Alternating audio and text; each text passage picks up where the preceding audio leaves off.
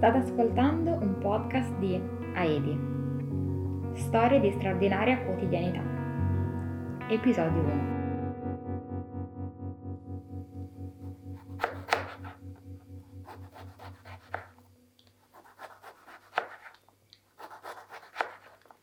Ehi, Ehi, cucini? Che cucini? pensavo di fare le patate al forno. Se no poi mi scordo come sempre rimangono lì e fanno i germogli. Anche se sono molto più carine con i germogli. Guardale, non sono carine. Allora teniamole come nuove piante, no? Ne prendi una e la metti lì, di fianco al cactus e via. Ecco, formata la coppia del secolo. Scherzaci poco, che lo faccio davvero e poi tu rimani senza cena. Eh no, se sacrifichi una porzione deve essere la tua.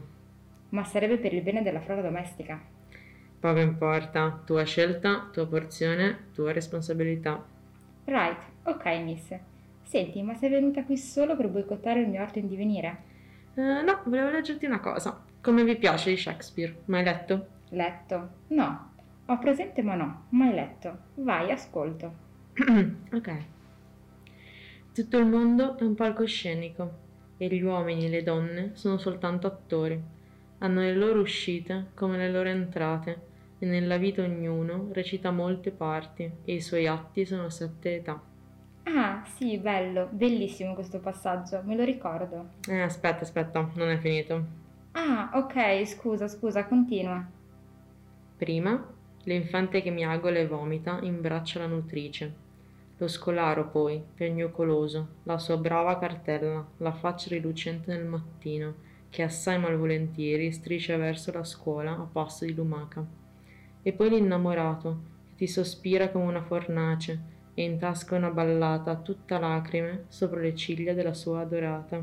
Aspetta, aspetta, rileggi quest'ultima parte? E intasca una ballata tutta lacrime sotto le ciglia della sua adorata. E in tasca una ballata tutta lacrime. Bellissimo. Sì, bellissimo. Ok, scusa, vai pure avanti. Poi un soldato, armato dei moccoli più strambi, un leopardo baffuto, geloso dell'onore, lesto di mano, pronto a veder rosso, che va a cercare la bubbola della reputazione persino sulla bocca d'un obice. E poi il giudice, con un bel ventre tondo, farcito di capponi, occhio severo, barba ritagliata a regole d'arte, gonfio di sentenze e di luoghi comuni. In questo modo recita la sua parte. L'età sesta ti muta l'uomo in magro pantalone in ciabatte, le lenti al naso, la borsa sul fianco e quelle braghe usate da ragazzo, ben tenute ma ormai spaziose, come il mondo per i suoi stinchi rattrappiti e il suo vocione da maschiaccio, che ridiventa un falsetto infantile, un suono fesso e fischiante.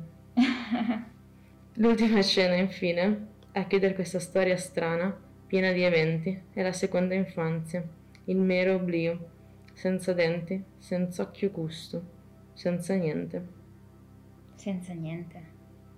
senza niente. Giusto, niente.